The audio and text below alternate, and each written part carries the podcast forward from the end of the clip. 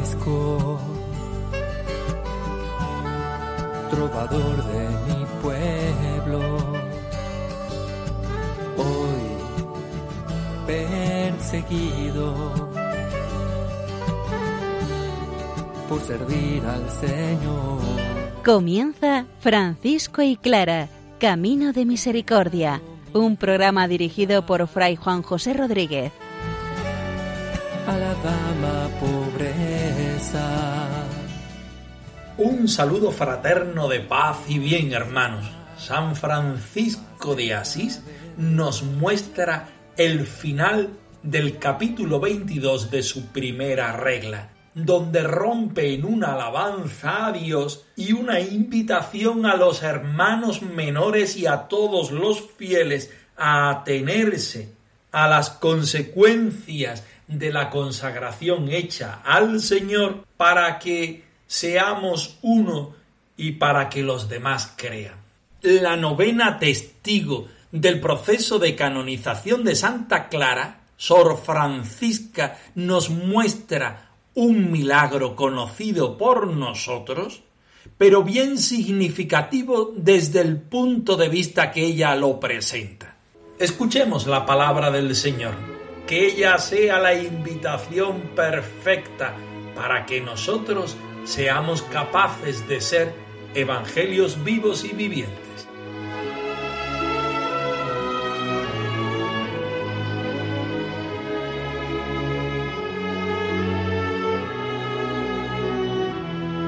Del Evangelio según San Juan.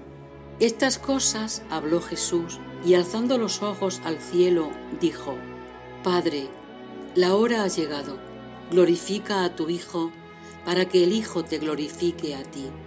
He manifestado tu nombre a los que me diste, eran tuyos y me los diste, y han guardado tu palabra. Ahora han conocido que todo lo que me has dado viene de ti porque yo les he dado las palabras que me diste, y las recibieron, y entendieron que en verdad salí de ti, y creyeron que tú me enviaste.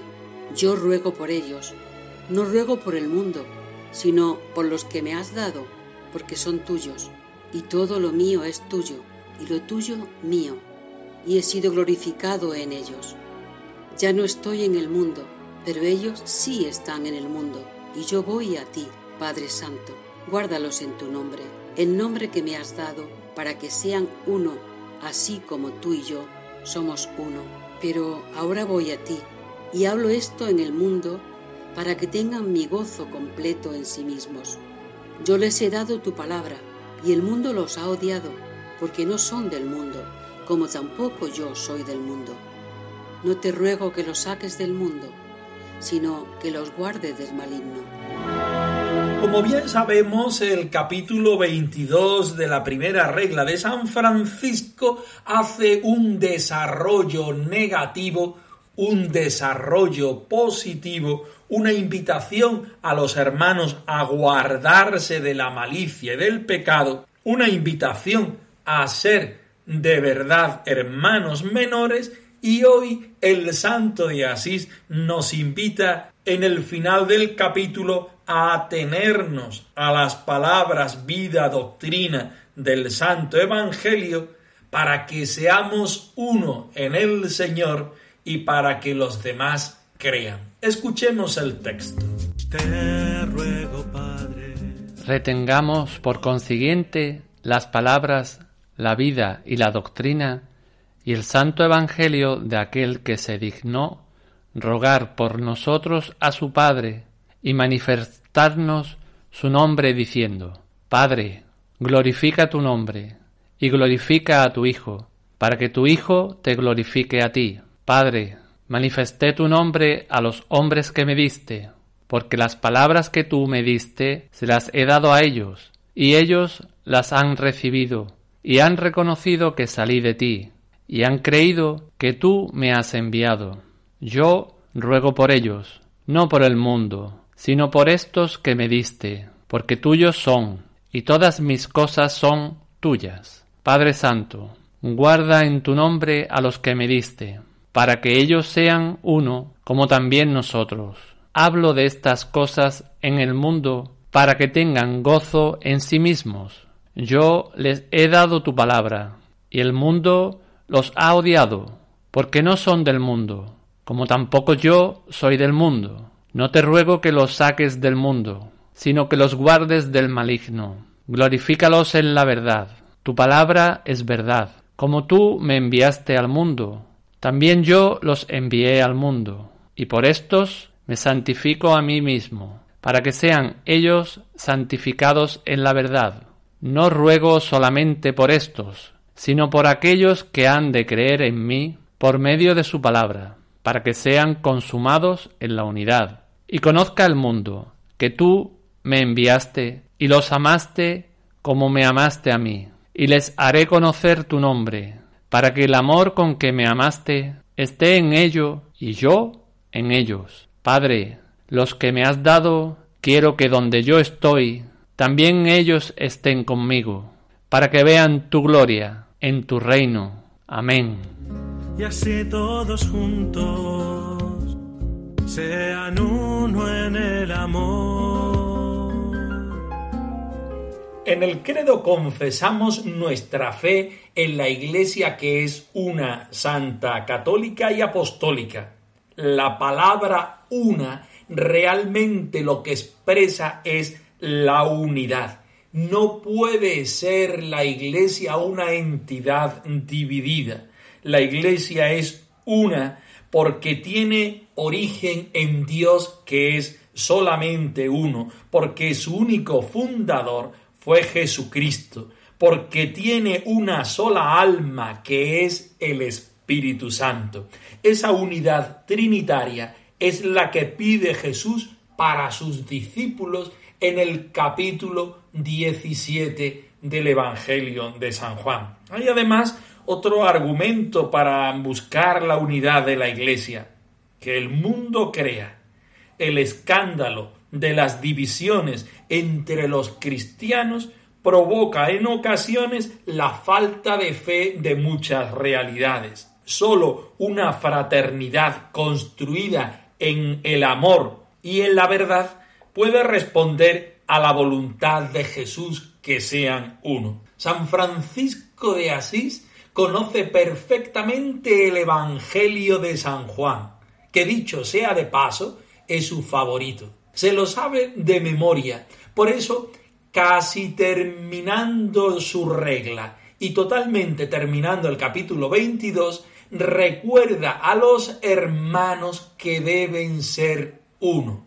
Lo mismo que Jesús recuerda a sus apóstoles en la despedida de la última cena, que deben ser uno, San Francisco quiere remachar esta idea, esta expresión y esta vivencia de que los hermanos han de ser uno en el Señor. Primero, porque lo dice el Señor Jesucristo. Segundo, porque es nuclear de nuestro carisma. Y tercero, porque solamente así los demás podrán creer en el Señor. Si en la vida franciscana la predicación mejor y mayor es la experiencia de vida, justamente aquí y ahora se riza el rizo y se lleva esta expresión a la plenitud.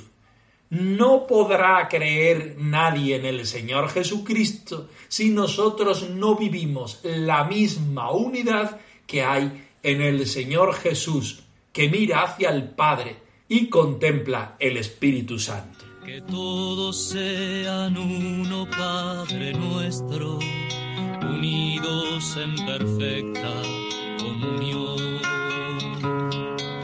para que crea el mundo Pero nuestro Padre San Francisco no empieza hablándonos en este trocito del capítulo 17 de San Juan, sino que se viene un poquitín adelante, al capítulo 12, y dice, atengámonos pues a las palabras, a la vida, a la doctrina, al santo Evangelio de quien se dignó rogar por nosotros a su Padre, es decir, nuestro Señor Jesucristo. Tú eres un hermano menor, tú eres un cristiano, tú eres un seguidor de Jesucristo. Atente a esa gracia de ser seguidor de Jesucristo, viviendo las palabras, viviendo la misma vida que el Señor, viviendo su doctrina y viviendo el santo evangelio de nuestro Señor Jesucristo, como lo hace el mismo Jesucristo, como lo debe hacer la misma iglesia. Y sigue avanzando y esclarece un verbo sumamente significativo, es decir, quita toda la broza, quita todo impedimento para que veas diáfanamente la expresión del Señor, la voluntad del Señor, el camino de entrega al Señor, a donde debes ir. Es una petición del mismo Jesucristo. Padre, esclarece tu nombre y esclarece a tu Hijo para que tu Hijo te esclarezca. Padre, he manifestado tu nombre a los hombres que me diste, porque les he dado las palabras que tú me diste, y ellos las han aceptado y han conocido que salí de ti y han creído que tú me enviaste. Este es el centro del Evangelio, el centro de la voluntad de Jesucristo, que nosotros comprendamos,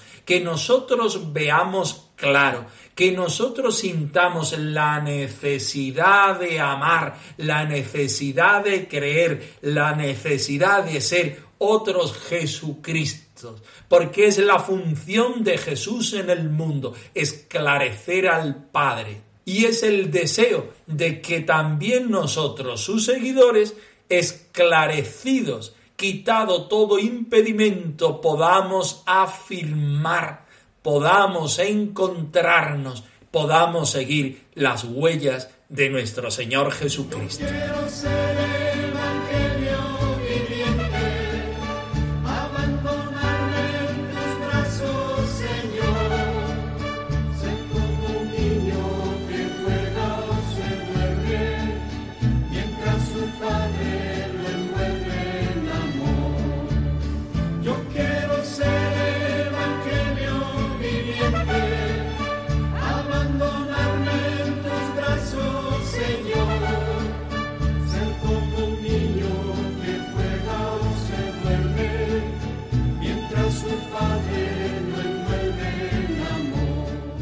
Entramos de lleno en la explicación de lo que dice el Evangelio de San Juan en el capítulo 17, que San Francisco copia literalmente, sabemos que lo hace de memoria.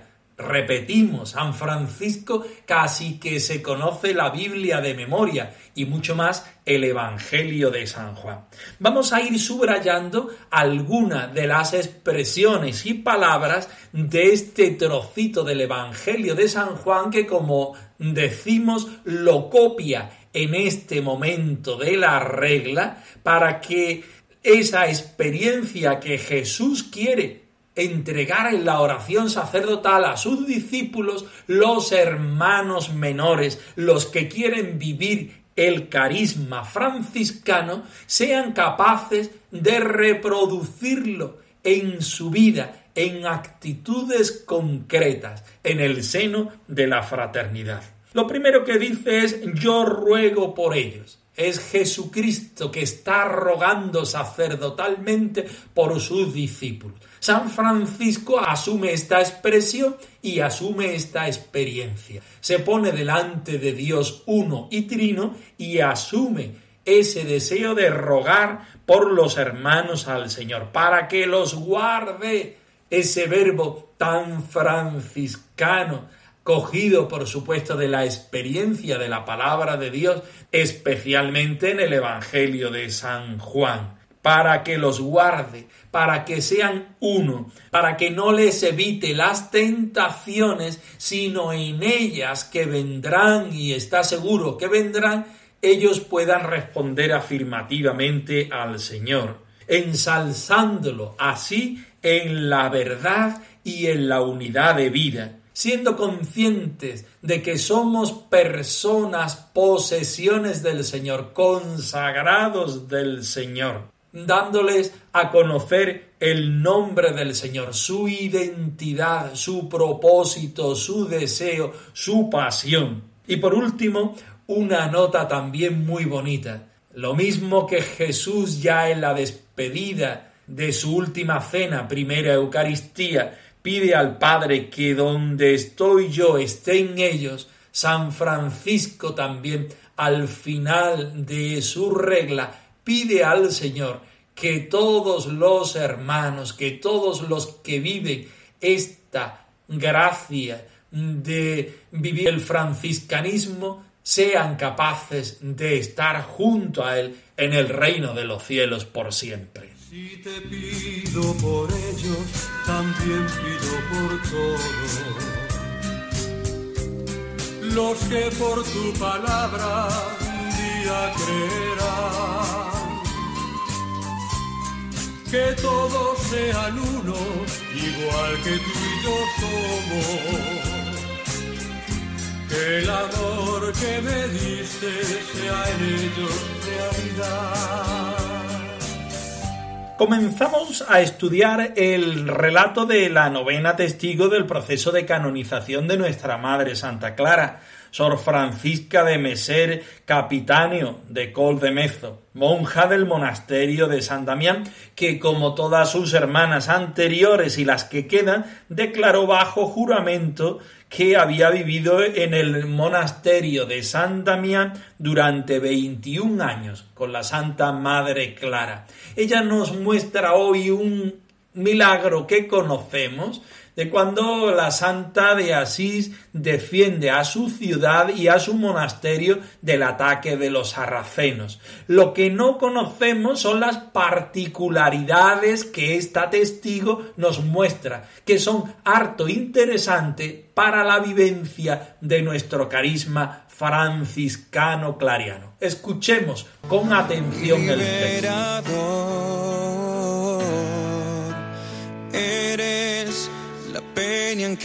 Amparo, mi escudo y mi fuerza, mi Salvador. Novena testigo. Sor Francisca de Meser Capitáneo de Col de Meso, monja del monasterio de San Damián, declaró bajo juramento que la testigo había vivido en el dicho monasterio durante más de veintiún años que se habían cumplido en el mes de mayo pasado y que eso fue en el tiempo en que Santa Clara era abadesa del dicho monasterio. Y dijo que aunque tuviese tanta sabiduría como Salomón y tanta elocuencia como San Pablo, no creía poder decir con exactitud la bondad y santidad que había visto en Madonna Clara a lo largo de todo el tiempo dicho. Preguntada sobre qué había visto ella, respondió que una vez entraron los sarracenos en el claustro del monasterio y Madonna Clara se hizo conducir hasta la puerta del refectorio y mandó que trajesen ante ella un cofrecito donde se guardaba el santísimo sacramento del cuerpo de nuestro Señor Jesucristo. Y postrándose en tierra en oración, rogó con lágrimas diciendo, entre otras, estas palabras Señor, guarda tú a estas siervas tuyas, pues yo no las puedo guardar. Entonces la testigo oyó una voz de maravillosa suavidad que decía Yo te defenderé siempre. Entonces la dicha Madonna rogó también por la ciudad, diciendo Señor, plázcate defender también a esta ciudad. Y aquella misma voz sonó y dijo la ciudad sufrirá muchos peligros, pero será protegida. Y entonces la dicha Madonna se volvió a las hermanas y les dijo No temáis, porque yo soy fiadora de que no sufriréis mal alguno, ni ahora ni en el futuro, mientras obedezcáis los mandamientos de Dios. Y entonces los sarracenos se marcharon sin causar mal ni daño alguno. Tu poder del enemigo me libró.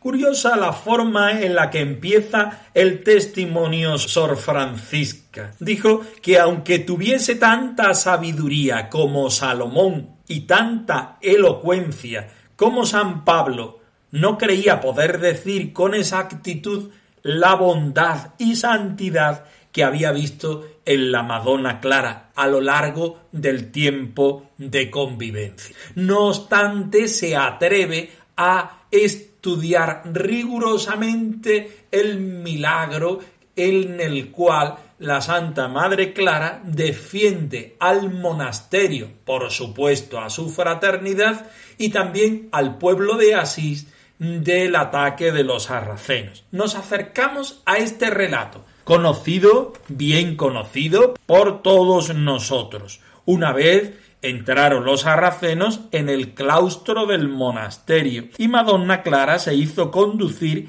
hasta la puerta del refectorio y mandó que trajesen ante ella un cofrecito donde se guardaba el santísimo cuerpo de nuestro Señor Jesucristo. Nos ponemos en situación. Unas mujeres que están totalmente consagradas al Señor, desde la pobreza más radical, la oración más contemplativa y el aislamiento que cada vez iba surgiendo más grande. Hacia su monasterio viene un ejército de hombres infieles con el deseo de hacerles daño, de tomar el monasterio y de abusar de cada una de las hermanas.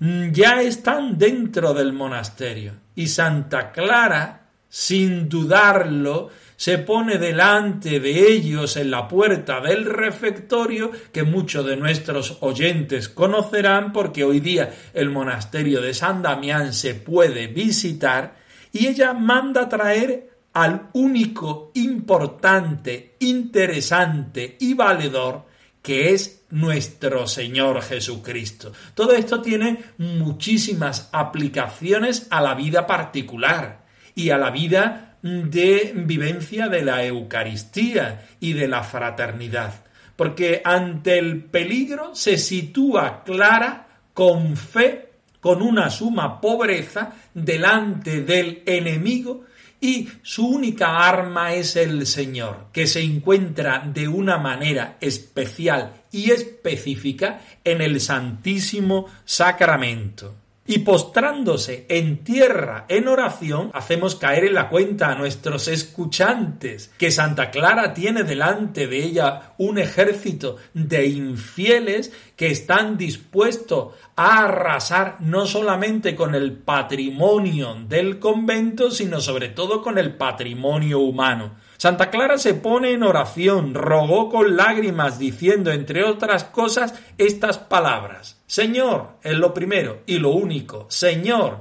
Segunda palabra, guarda el verbo específicamente franciscano de vaciarse de sí mismo para que el Señor habite dentro de nosotros. Guarda tú a estas siervas tuyas, pues yo no las puedo guardar. Es toda una sencilla oración, pero significativa desde el entendimiento de lo que supone la vivencia del franciscanismo. Entonces, la testigo oyó una voz de maravillosa suavidad que decía la respuesta del Señor, la experiencia de Clara y del resto de las hermanas. Yo te defenderé siempre. Toda una frase y un emblema de forma de vida de las hermanas clarisas. Yo seré vuestra custodia, yo seré vuestra defensa, yo seré quien haga que vosotros me guardéis en vuestro pecho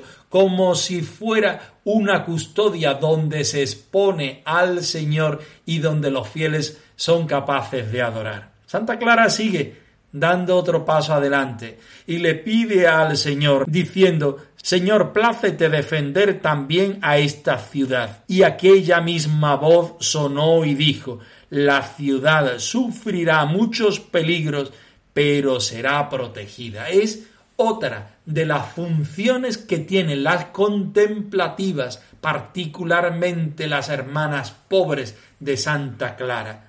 La primera cosa es vivir en el Señor, adorar al Señor, contemplar al Señor desde la pobreza y la penitencia. La segunda, interceder por la iglesia. Podríamos decir en palabras de Clara, interceder por los miembros vacilantes de la iglesia. El pueblo sufre, aquí están las clarisas, pidiéndole al Señor por él. El pueblo goza, aquí están las clarisas, alabando al Señor.